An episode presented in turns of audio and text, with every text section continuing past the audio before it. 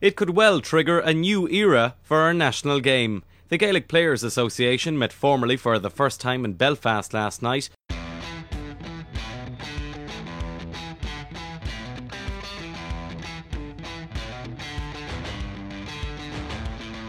The players probably feel it's time that maybe some of their ideas were heard. The breakaway Gaelic Players Association and the G A A hierarchy seem set on a collision course tonight. The official recognition agreement between the G A A and G P A uh, provides for um, joint commercial ventures. The player development programme that's in place is something that's vital to the well-being of our players. You do your utmost to, to serve the members, and uh, that excites me a whole lot. Every day, you know, we're working with players. They're at the centre of everything that we do.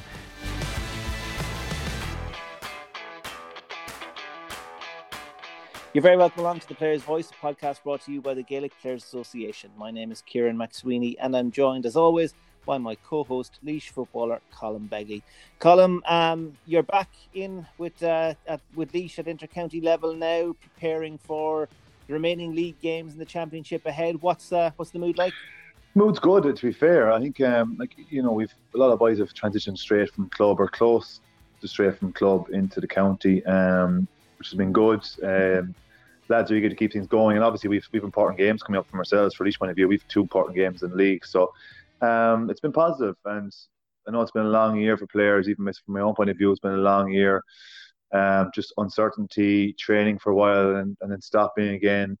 Um, so at the moment, we're just focused on getting ourselves really right for, for the first game uh, in the league, and, and we're excited about that. So all things considered, uh, pretty good vibe around the place. Um, just hope now we can get to it and, and hopefully get good performances out of us.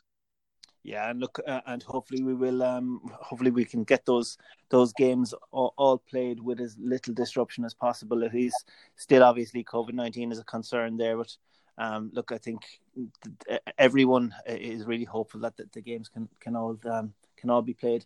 Um, World Mental Health Day coming up this Saturday, and we have a very special Um, episode of The Players' Voice um, this time for you. Um, myself and Colm will be handing over the reins to Ian Power. Ian, who of course is from um, SpunOut, SpunOut.ie, and also from five oh eight oh eight, um, uh, the, which is the, the uh, organisation that provides the tech service for both G P A and W G P A members um, when they are Um, struggling in the area of mental health. And um, Ian's guests will be Shane Carthy, Dublin footballer, and Hannah Looney from Cork, both ladies footballer and, and camogie player. It's an area, obviously, Colm, it's one of the services that the G P A and the W G P A provide is uh, support around mental health. And it's an area where there, we, we've seen people speak out about the experiences they've had. And, and I suppose to try and speak out to help others who may feel that they don't see a light at the end of the tunnel, but they can maybe learn from the experiences of, of these players who do speak. Yeah, I think like, I think it's hugely positive that over the last maybe maybe four or five, maybe a bit more years, that you've just seen uh, a light being shone on this, uh, and more importance being put into it, and more people being brave enough to come out and tell their stories. I think when people come out and tell their stories, people can relate to that, uh, and we've seen it ourselves in the G P A. Unfortunately, players have been open to, to contacting us and getting and, get, and getting involved to to look for help and support. And look, with the situation we're in at the moment, the pandemic, the environment, you know, a lot of isolation for some people, there's no harm in just talking about having a tough time uh, and being open to having conversations with friends or close ones and, and asking people how they are. So I'm glad we have you know, three brilliant guests on today who, who obviously have more insight into this, and I think listening to their story will give people a bit of an idea about what they can do to help themselves, or even more so help other people around them, which is really important. Yeah, and look, really looking forward to listening to what um, Ian and Hannah and Shane have to say, and we'll be hearing from them very shortly indeed.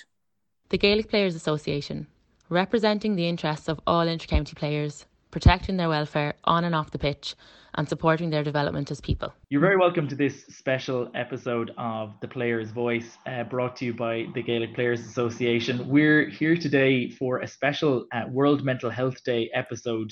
Uh, my name is Ian Power. I'm the C E O of SpunOut.ie and five oh eight oh eight, and we've partnered with the Gaelic Players Association and the Women uh, Gaelic Players Association to provide a texting service to, to players all around the country, and we'll talk about that a little bit more uh, further.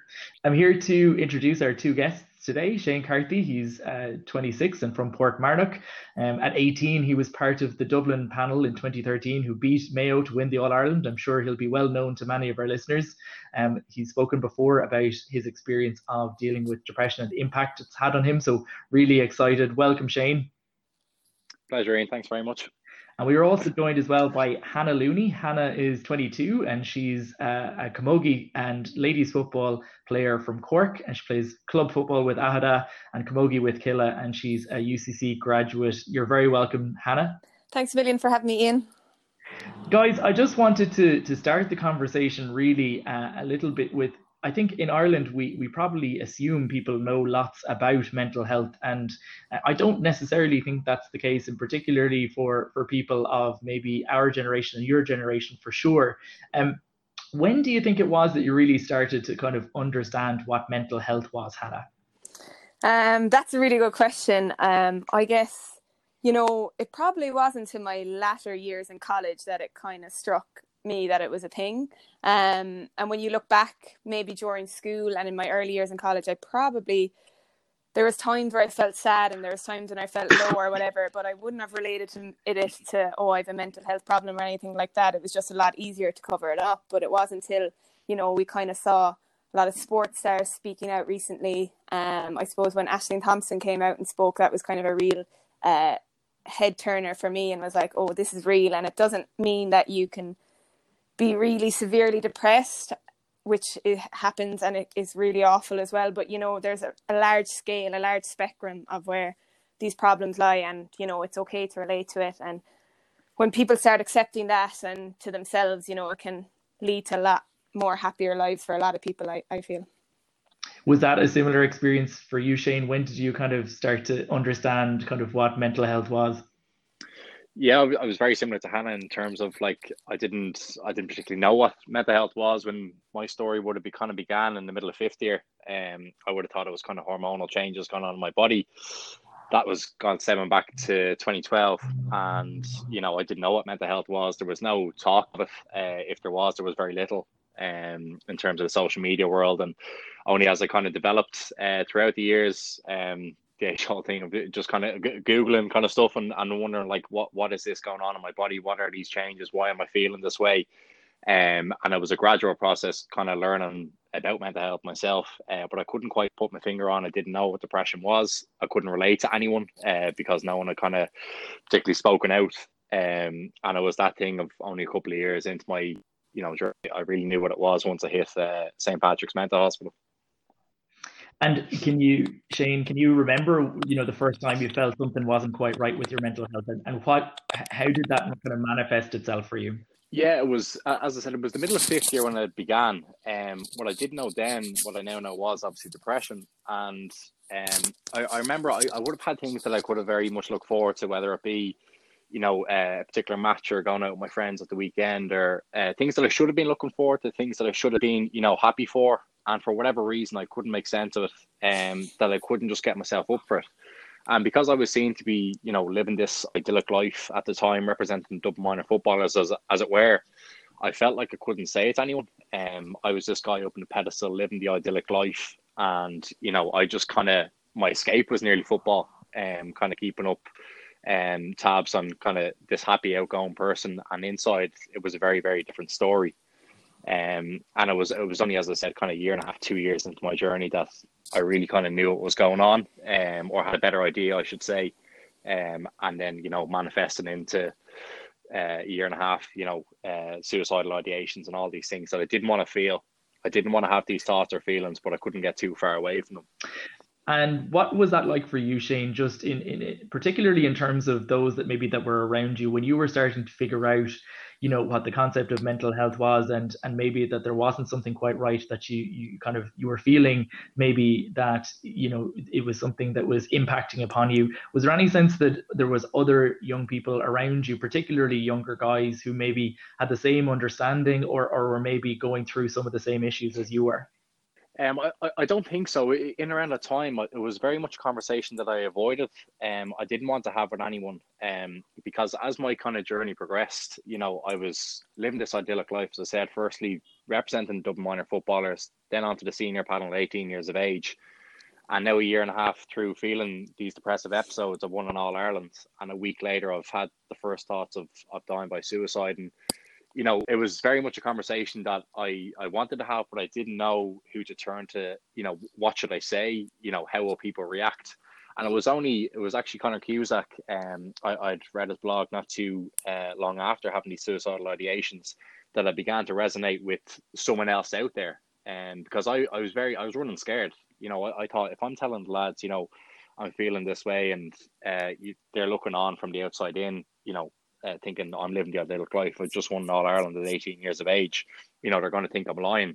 And I was he, he was the kind of lantern for me to kind of, you know, try spark that conversation. It was only six months after, two years through, that I that I really did spark the conversation with uh, with my parents. They were beginning to see signs and, and cracks appear. And and Desi Farrell, who was very, very pivotal in my story, um, you know, was a huge help in that as well. Um, so I wouldn't even say the, the young people kind of around me, Uh, they were as nearly as na- naive as me um, in around that time. Yeah, and I think that's that's key to this conversation really about mental health, is that we need to try to help ourselves understand from a much younger age, you know, the whole concept of mental health and, and how to even kind of be thinking about, you know, if you're starting to notice things, you know, what to do in that instance. Because I think so much of the, the issues around mental health is around literacy and not necessarily even understanding it, first of all, as a concept, and then secondly, having the words maybe to talk about it. Yeah, and that, that's exactly it. And in terms of the education piece, I, I always say, you know, I, I'd actually always refer to like back in, you know, fourth year when you, when you went on these infamous geography trips and everything else. I always kind of, I'm thinking, why not in this day and age that now we're beginning to speak about mental health? Why don't we have education workshops, as you say, with these young people in kind of fourth year that are going to be going through massive transitions, as I did, as everyone does in fifth and sixth year, you know, life changes, college changes, career changes, um, and be armed with these kind of tools and resources that, you know, people are only noticing now with this pandemic going on that we really need. Um, and, and, and as, as you said, that literacy piece around kind of um, reading up on mental health and noticing what these signs and symptoms are and what to do with them. Hannah, can you tell us, can you remember kind of the first time you felt maybe that there wasn't something right with, with your mental health? Yeah, so I suppose when I look back, it was probably going on a lot longer than I realised, but it's just a matter of me actually accepting it and, and addressing it was kind of the big factor for me. So I suppose all through college, it was a lot easy to just be with your friends, having the crack, kind of ignoring your problems by going out and socializing, and just being lucky enough to be in an environment that I had people around me the whole time. And I suppose last year then, when I was studying hard for my exams, that was my focus, finished my exams, graduated, and then went and decided I wanted to focus completely on playing football in Camogie for the summer. So that was fine. That was my decision. Really enjoyed it. Went flat out. Goal was to win two All-Irelands. That obviously didn't happen. Kind of came crashing out of the semi-final stage. Lost the football one week and, or no, lost Camogie one week, lost football the other. And then at the same time as that happened, I was kind of starting my new job um, as a chemical engineer, kind of hitting the real world. And I was able to kind of prolong addressing how I felt for a while. I kind of went on a holiday straight after I lost that, was able to go to America for a couple of weeks with work. And then I'd say probably this time last year, I was kind of back on my own and I didn't, I didn't really like it and I didn't know what to do. And, and then there was times where I was like, oh, great, people are onto me. Let's go out, let's socialize. And I couldn't enjoy that environment for some reason or another. I just felt pretty anxious around people. And everything just started caving in a bit. And I guess it was until my girlfriend kind of pulled me aside and was kind of like, hey, Hannah, I miss the old Hannah, you know, let's sit down and talk. And I suppose we did. We began kind of chatting a bit more seriously. And we kind of I kind of realized that maybe, yeah, it's all good. I can confide in, in uh, my girlfriend, Maya, but maybe I need a bit more support. Maybe it would be good to talk to someone. It was kind of Maya who first put that Uh, in my mind, and um, that's when I decided to kind of reach out to the W G P A services, because you know, that's the good thing about the W G P A. Um, we're all like-minded people. I know that I mustn't be the only person in the world feeling like this if the W G P A felt that they had to provide a service. Um, so, and that's kind of where it, where it kind of began for me, just to realise that, you know, it's okay that things aren't okay, but you can do something about it. And you're talking there about the awareness of people, um, and that, you know, you kind of felt that, well, look, if these services are here, maybe I'm not alone. But did you have any sense that, you know, people in your age bracket and in your in your kind of peer group were also struggling with things, or, or had been struggling with things maybe, you know, before you, you had kind of come to this point in your life? Was there any sort of awareness of people in, in your peer group? Because I think a lot of people think girls talk a lot more and, and women talk a lot more about mental health than boys and men do, but I don't necessarily know if that's that's true or not. Yeah, to be honest, I can't relate, because um, I'm just a bit of an outgoing, bubbly person. So anytime I was out with my friends or with people, I, I wouldn't try to, to open up and kind of let people know how I'm feeling. But anytime I, I would talk to someone, then someone might talk back to you, you know, and that's when I kind of got the sense that I'm not on my own here. Everyone is going through something or other that is affecting them in some way. And, you know, it's okay. Let's talk about it. And, you know, it's only now recently, as I said, that I've come to terms with mental health and how to look after it, that, that I've started having these conversations with my friend Bar about having, having the crack about what we did last night, more about, come here, how are you really feeling? And, you know, I've noticed that I was recently, I was able to provide that support to one of my, a good friend of mine, because I didn't just try to cover it up by going out and having the crack. Let's sit down and have a proper conversation, you know? And you said, Hannah, that it was when you sat down with Maya and, and you talked about the issues that you kind of said, okay, I need to do something about this. And, and you started to look at the W G P A services. What was your kind of initial experience of reaching out for help? What did that look like? And and, and how did you experience that? Yeah, I suppose um, I was fortunate enough that I had have a good relationship with Gemma Begley. So, you know, I just dropped her a quick, quick text and, you know, she was so good, got back to me straight away. And, and line me up um, straight away to talk to someone. And as I said, once I was on the phone, you know, with someone who's probably experienced and kind of can ask these questions that really trigger things inside you and kind of really open up to what the root cause of it is. I think, you know, your friends can be really good support and can really help you, but sometimes you do need to speak to someone maybe with that bit more experience to kind of get to the bottom of things. And once you, once I felt that I'd spoken with um a person long enough, or with a counsellor long enough, to kind of get to the root cause of it, it just, everything seemed to be that bit easier. You know, you kind of hit rock back bottom and it was easier to kind of climb back up then after that. And what did what did sending that first text message feel like? Were you apprehensive, or did you feel, you know, this is going to help me, this is this is my first step on on kind of the road, road to recovery, as you want, as, as you might say? No, uh, yeah, I was definitely apprehensive, and to be honest, if it wasn't for the support of um, Maya, I probably would never have sent that message. So I'm really grateful to have had uh, Maya through that time. Um, so yeah, you know, it was a bit apprehensive, a bit of a knot in the stomach, and even first just reaching up and putting out your hand is always going to be the way. But once, the minute I just started talking to someone, it just felt like a lot better. Shane, you spoke earlier about um, spending some time in Saint Pat's, um, and maybe some people may not be aware of, of what Saint Pat's is, so you might describe that, but also, you know, what, what was the steps leading up to that, and, and was that the first time kind of that you'd reached out for help? Yeah, so it was kind of stemming from a couple of weeks uh, previous, um, kind of before my admission into Saint Pat's, that, uh, you know, conversation started uh, to, you know, first off with my mum and dad uh, about kind of what was going on for me. Now, I didn't say a whole lot because I couldn't make sense of it, um, but it was just that initial kind of opening up conversation. Look, I'm not feeling great, I'm feeling down here. Uh, you know, we need to do something about this. Um, but we're in a very, very busy uh, kind of stage of the year, and it was the under twenty-one championship going on at the time. And uh, it was one particular night in the Leinster final uh, where we'd luckily enough defeated Meath in that game. And um, I went off for for a, a week's holidays, if, for, if you want to call it a week's holiday. It was a week break over to my sister. Uh, my mum and dad thought I was going to be, you know, confiding in her and telling her everything that I was perceived to be hiding. And little did they know that I didn't know what I was hiding. I just met them with the news that I did with mum and my mum and dad. So I'd come back um, and we're preparing for the All-Ireland semi-final versus Cavan in a couple of weeks' time. And it was where I text Desi Farrell, asked him, could he meet up for a coffee? I just sat with him. Um, and I knew, you know, he had previous depression and he's a previous psychiatric nurse. So I was hoping, you know, he was going to give me all the answers that I didn't.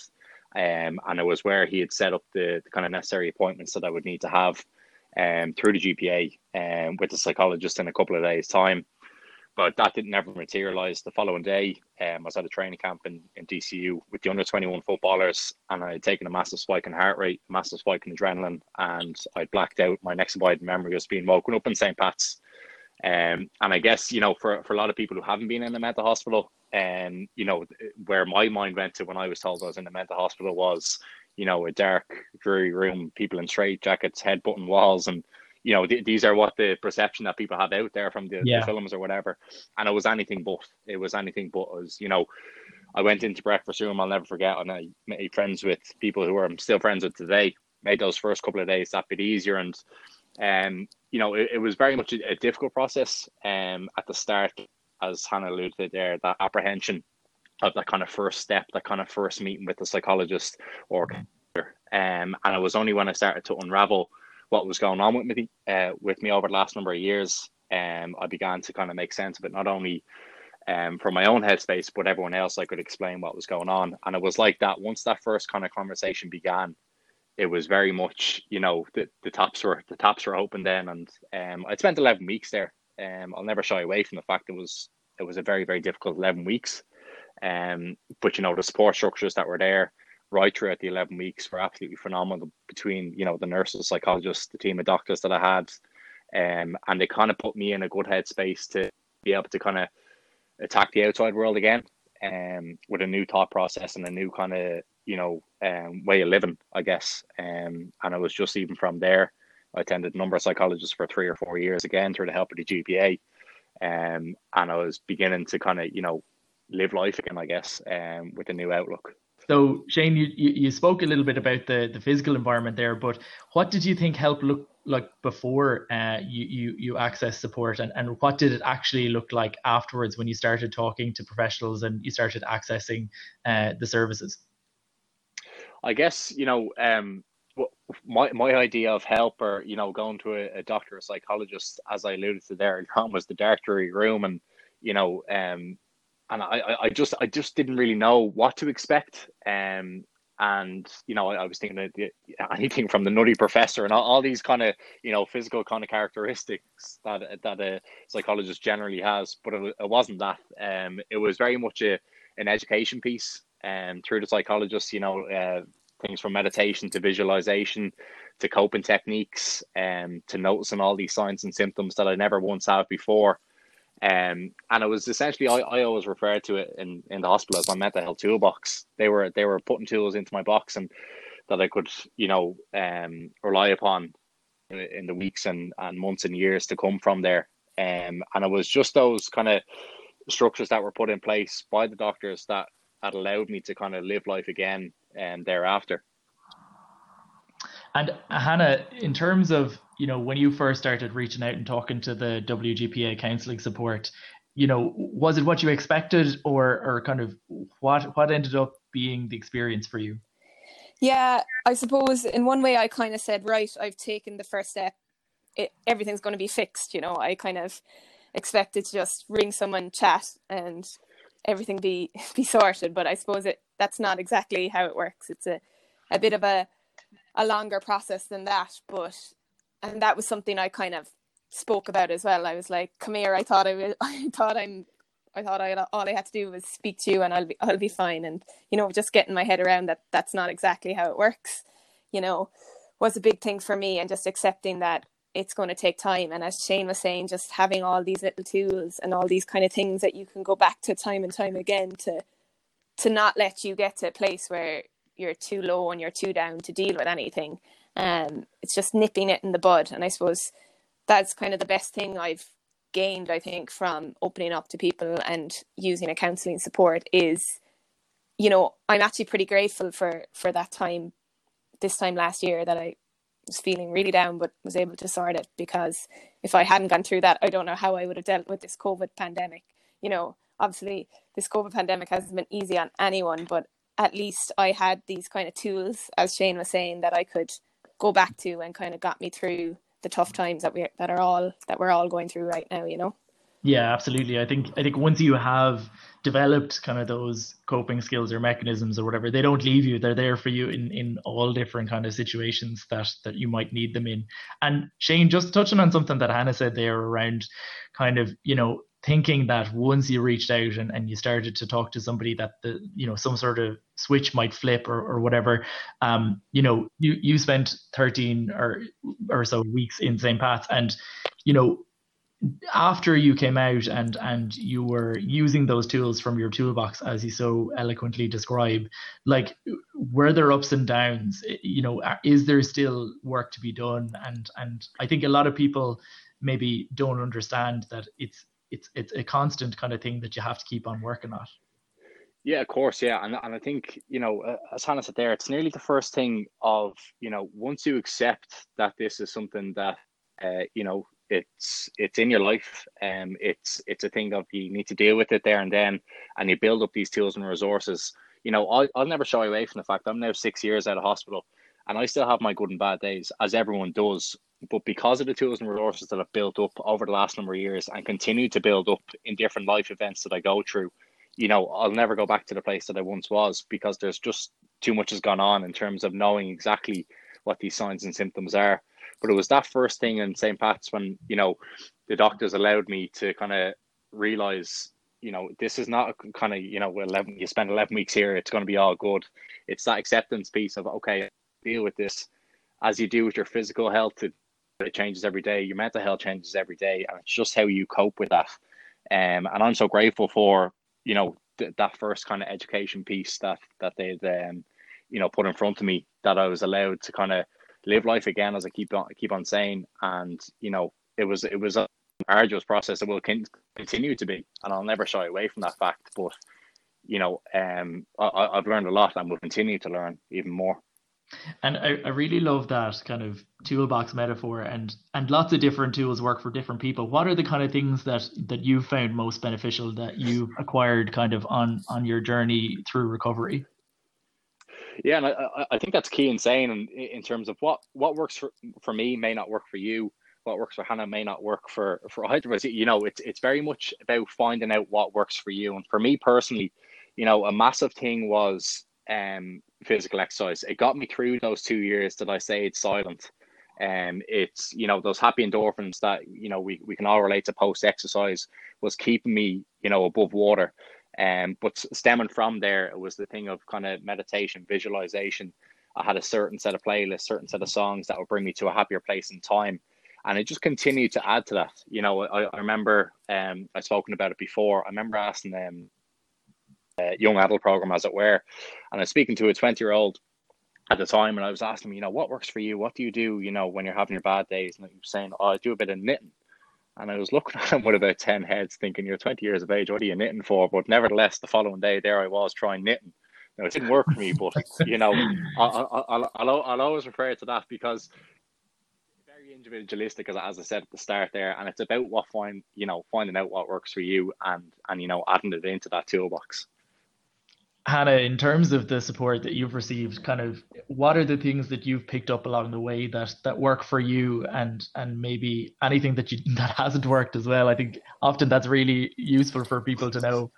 Yeah, I suppose there's one thing I'm still trying to work on, but I'm not getting there, is the whole like breathing and mindfulness. Um, mm-hmm. I can't can't get my head around that yet, but yeah, so that's something that hasn't worked. Might work in the future, not going to give up on it um, just yet. But something that I found really important, um, so that's a matter of growing up as well, is to talk to people, talk to my friends, in have deep, deeper conversations rather than just going out for pints and going out for um, a boogie or whatever, you know, just have deeper conversations with my friends. And so it's my favourite thing to do, actually, is... Um, Every time, every night before I go to bed, I'd write three good things that happened to me in that day. And it could be simple like, oh, Um, I took my dog for a walk. I got a coffee with a friend or something like that. And for some reason, I'm a sucker for um, for quotes. I, so, like, I'll just like Google, I don't know, how am I feeling? I'm feeling resilient. Quotes about resilient, and I'd have a quick scroll and find something that I can kind of relate to or something that gives me a bit of a kick, and I'd write that down as well.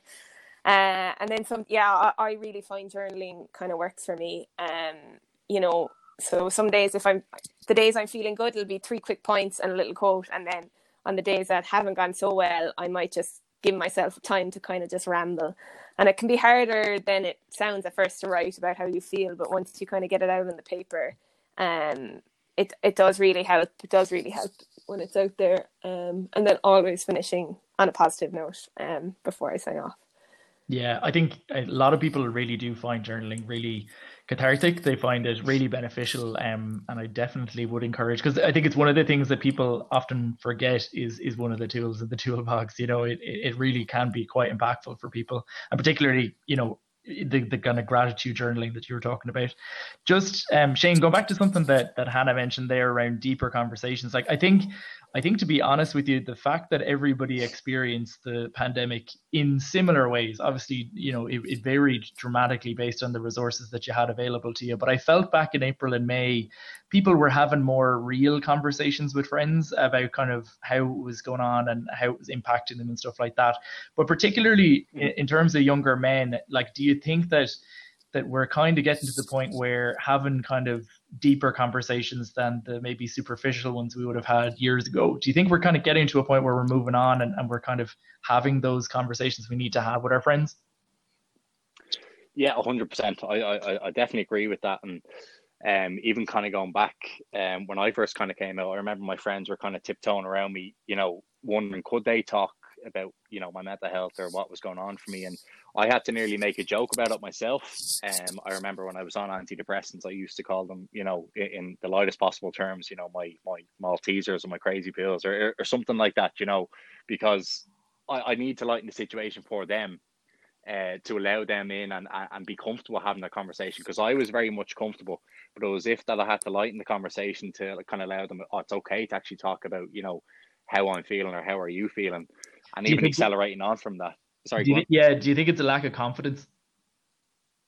I think so. I, I think it's uh, between a lack of confidence and a lack of, you know, uh, knowledge. Um, I, I would say, or, or kind of again going back to that education piece uh, about mental health. But you know, that stemming from there, you know, f- five six years ago up until, you know, just April gone, as they say, the kind of pandemic, and you know, mental health was very much a conversation and still is, and, and is going to be a massive kind of part in how, you know, people kind of not only, you know, physically cope, but mentally cope out of this. Uh, and I found, you know, a lot more of my friends, my, my particular circle, uh, were coming to me for help and advice. And I was only too willing, you know, although it was difficult to hear that they were going through a difficult time, I was nearly, in a strange way, getting a bit of, bit of a buzz out of this, thinking people are finally beginning to have a conversation about this. And you know, I, I was I was interested in hearing how people were kind of coping and feeling, and you know, opening up that conversation for once. And I had people not only in my circle of friends, from people young and old, both male and female, you know, having that conversation. And even when you're walking out in the streets and everything, and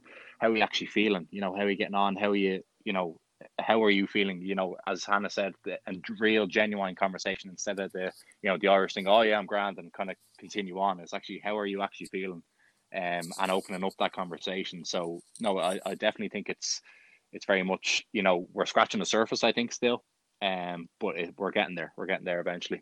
It's such an Irish thing, isn't it, to ask how are you, but not necessarily wanting the answer because you're afraid of how to kind of maybe approach approach it if somebody was to kind of say to you, actually, you know, I'm not feeling that great. And it is totally a blend of not feeling comfortable, not feeling confident, because maybe we just don't have the, the literacy. And and I think the key thing often that people don't realize is that you don't really need to say much. You don't need to, you know, the last thing somebody wants is you trying to fix their problems for them. You know, everyone just what, what most people seem to to benefit from is just somebody who's going to be there and listen and actually take in what they're saying and and be supportive. You know, I think that's one of the things that that is a massive you know, kind of misconception um, when people are afraid, you know, when people come to talk to them about what's going on for them. But look, you've both been so generous with with sharing your stories, and and Shane, it sounds like you've been a massive support to people who've kind of been coming to terms with their own issues um, as well, and, and in terms of the deepening of conversations, Hannah, that you spoke about. But both of you, just before we wrap up, I'd just be really interested in knowing, like, what is the kind of the thing that you feel you would love, uh, you know, the people coming up behind you, younger people, and even those maybe that, you know, are slightly older than us as well. Like, what are, what's the one thing you'd love people to know about mental health, um, given that it is World Mental Health Day? And maybe, Hannah, you might talk to us first. Um, yeah, I think the biggest thing for me is, you know, I know it's it's a bit of a cliche or whatever, but, you know, it's okay not to feel okay. And just because, you know, you're just because, let's say, something terrible has happened to someone else doesn't mean that your problems are are not valued either, you know. So, you know, you mightn't be suffering through something horrific, but you could still be really down and really low inside in what's going on, and that that's okay. And, you know, talk to someone, but don't, like, have those deeper conversations again from a younger age, you know, and just recognize that you don't, the world doesn't have to be falling apart literally for you not to be okay, for, and that's not, that's not a good enough excuse for you not to be happy. And Shane? Uh, my piece of advice, it's a question that I always get asked, is, you know, if, if there's a thing that I would change about my story, is I wish I sp- spoke up sooner, um, because everything that had transpired from there, you know, wouldn't have happened if I didn't take that first step in talking. And it sounds like such a simple thing, but breaking that first barrier is very often the hardest thing. I guarantee you, and knowing both sides of the story, the life that I've lived thereafter, I wish I had spoken up sooner. So my piece of advice to someone, you know, who may be going through a difficult time, is to confide in someone, as I did, as Hannah did as well. It doesn't have to be your best friend. It doesn't have to be your mum or dad. It can be the man on the side of the street if you're more comfortable with that. But just speak up, and I guarantee the life that you live thereafter is well worth living. Just thank you both so much. I, I don't think you you realize perhaps how, how impactful kind of sharing stories, and for other people to maybe recognize kind of maybe some of what you've experienced in themselves, and to be able to kind of move forward knowing that people aren't alone, that lots of people have experienced these issues in different ways for sure, and coped with them in different ways. But that, um, you know, I think the more we have conversations about mental health, the more we're all going to develop that knowledge, and, and to feel much more comfortable Um, in getting that support. So just uh, you're so both so generous, and and make sure that you're minding yourselves as well, because I know that, you know, sharing your stories can take a lot, a lot out of you as well. So I think, look, we'll we'll wrap it up there, but just want to say to everyone listening that, you know, reach out if you do need support. And the the players associations have both developed huge levels of of support for for people, and I'm here today because of our partnership with the five oh eight oh eight text service. And just like you said, Hannah and Shane, um you know, a lot of the time when people are reaching out, maybe they feel this isn't a big enough problem, uh, and that and that's one of the things we're always trying to to myth bust, is that it doesn't have to be a big problem. It can be, so whatever is going on for you, uh, there's volunteers there to to listen to what's going on.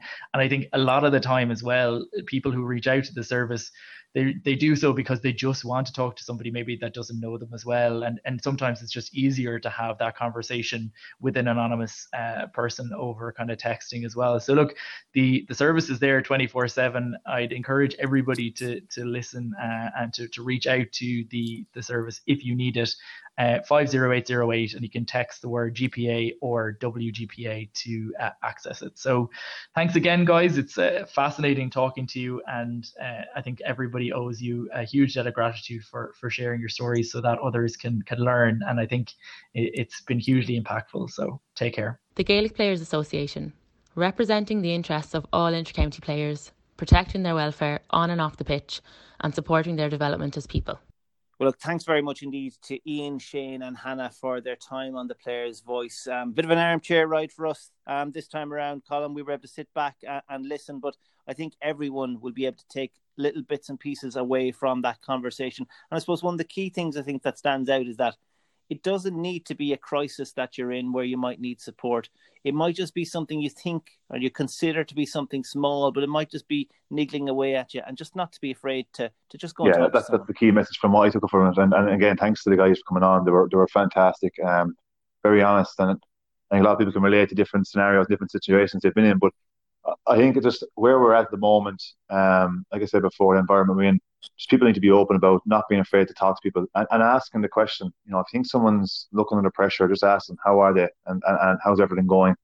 A simple question like that can often, you know, engage them to maybe open up a bit more. And we need to look after each other around here, um, players and people outside alike. So um, great, great conversation from everyone on the panel, and not a bad, not a bad job just to listen rather than being talking too much, to be honest. We're very used to it. that, that's true too. Maybe people are sick of listening to us, um, but look, um, it was important to mark World Mental Health Day on Saturday, this Saturday, October the tenth. And just a reminder to G P A and W G P A members who are listening, look, the, the numbers that are, are there for you to get in touch if you do need a bit of support or a little bit of help.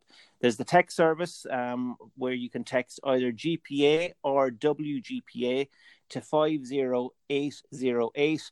Or if you're in the six counties, that number is eight five two five eight. Uh, the G P A uh, counselling services, the phone line numbers are eighteen hundred nine eight nine two eight five, or again in the six counties, oh eight hundred oh four four five oh five nine, or the W G P A counselling service numbers eighteen hundred two hundred six oh seven, and again in the six counties, oh eight hundred three eight nine five three six two. Our thanks again to Shane and Hannah for sharing their stories, and for Ian for lending us his expertise um, in talking them through the uh, conversation over the course of the last thirty-five minutes or so. Um, Colin, it'll be yourself and myself back again the next day. Looking forward to it. Thank you guys very much.